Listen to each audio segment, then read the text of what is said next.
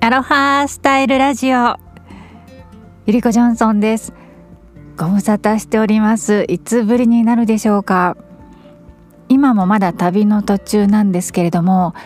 えー、そうですね。6月の5日の夜にハワイ島コナを出発して今日が6月の19日日曜日父の日を迎えております。それでですね今日はこの旅のことも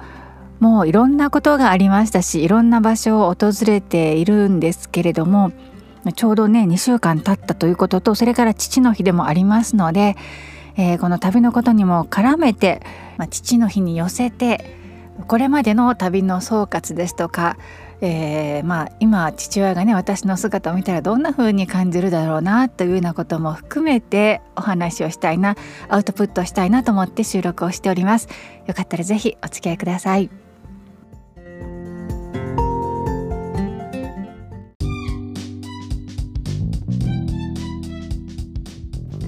アロハスタイルラジオ。この番組はハワイ島コナからゆりこジョンソンがお届けしています。うつとパニック障害をきっかけにみんながこうだからではなく自分はどうかで物事を選択判断するようになったら思いがけない国際結婚にハワイ島移住と人生が大きく好転したそんな自身の経験から自分軸ですっきり豊かに生きるヒントやアロハ的豊かな日常など等身大でお話ししています。スタンド FM のほか Apple Podcast や Spotify Amazon Music など9つのポッドキャストからも配信しています。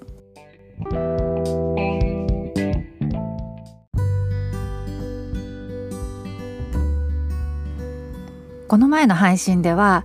えーグレーシャーナショナルパーク氷河国立公園というところを出発して、えー、結局ですねそこで、えー、2か所のキャンプ場にそれぞれ2泊ずつしてそこからカナダに入りましたというねそんなお話をさせていただいてました。結局カナダでは1泊だけして、えー、温泉に入ってきました。温泉といっても日本の温泉とは全く概念が違うものでそうですねまあ温泉の入った温水プールという風な感じですね。はい、えー、なのでこう水着を着て、えー、男女混浴というかもう本当に、えー、体を洗う場所とかはそこになくって、うん、全くもうあの日本の温泉とは概念が違うんですけども、まあ、そういったところで、えー、一泊過ごしてそこも、えー、キャンプなんですけどねキャンプ場の近くにそういった温泉があるということでおいの弁がそこを予約してくれて、えー、そこに行ってきました。でそしてまたアメリカに戻る道中でまあねちょっと車の方のメカニカルな、うん、メカニックのことでちょっとトラブルが発生したりとかいろいろあったんですけれども、まあ、おかげさまで順調に南下をしてきています。で、えー、西海岸をね基本的に西海岸をずっと走って南下してきましてカナダのから、えー、ワシントン州ですね一番北の西海岸の一番アメリカの北にあるってあるんですけどそこでシアトルに立ち寄って10年ぶりの友人に再会してですねそこではねとてもいいあの時間を過ごすことができました。日本人でね同じ頃に日本からアメリカに渡って、えー、それぞれにうん体験はね個々にしてきたことは違うんですけどやっぱり異国の地で暮らす者同士悩みとか、うん、共感するところもたくさんあって、えー、とてもねいい時間を持てましたまたこのことはね別の機会にお話できたらなとね思っておりますけれどもで、え、そういうふうにシアトルに立ち寄ってそこからさらに海岸線というかね西海岸を、えー、降りてきて、えー、次の州、えー、ワシントン州の一つ南の州オレゴン州に入りました。でオレゴンに入ったところにポートランドというね大きな町があるんですけどそこにも立ち寄ってそこで一日過ごしてでさらにまたそのオレゴン州の西海岸をずっと南下してきて昨日はですね朝なんと、えー、乗馬をしました初めての乗馬です。うんえー、バンドンというビーチがあってそこでねビーチで馬に乗せてもらえるんですよね。私があの乗馬をしたことがないということを主人の夫に言っていたらそんなことではいけないみたいなことで それで、まあ、昨日ようやく念願かなって海辺で朝、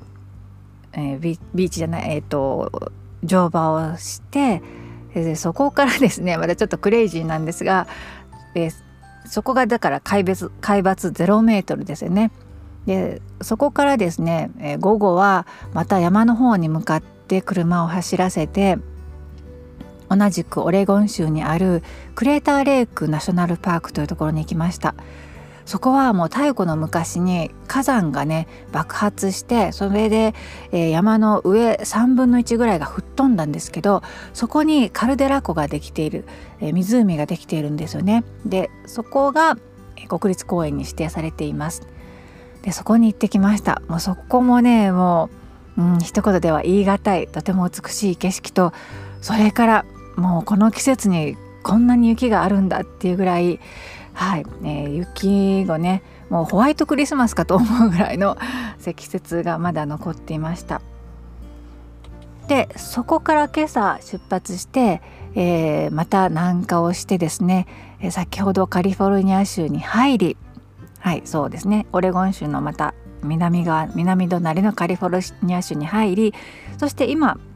えー、マウントシャスタシャスタ山の麓に来ています。3年ぶりにシャスタ山に来ました、えー、シャスタ山もまだ雪はね残っていますけれども町の方ではもうあの雪はなくてすいません。スマホがピロピロとなっております。はい、はい、それで、えー、キャンプ場に来てようやくちょっと一息つきついたかなという感じで、えー、収録をしています。今回の旅は甥っ子のベンと、えー、氷河ですね、えー、グレイシアナショナルパークで、えー、合流するということが最初から予定にあったのでとにかく一目散に車を走らせてで、えー、そのナショナルパークではね、えー、数日間過ごしましたけれどもでも甥と一緒なのであまり私のこの収録で待たせるというようなこともしたくなかったので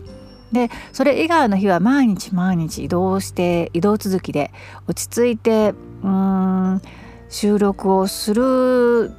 のも何て言うんですね。毎日毎日新しい刺激と移動と物理的にその電源の問題とかインターネットの環境とかそういったことも含めて、うん、ちょっと収録もしづらかったし私の中でこ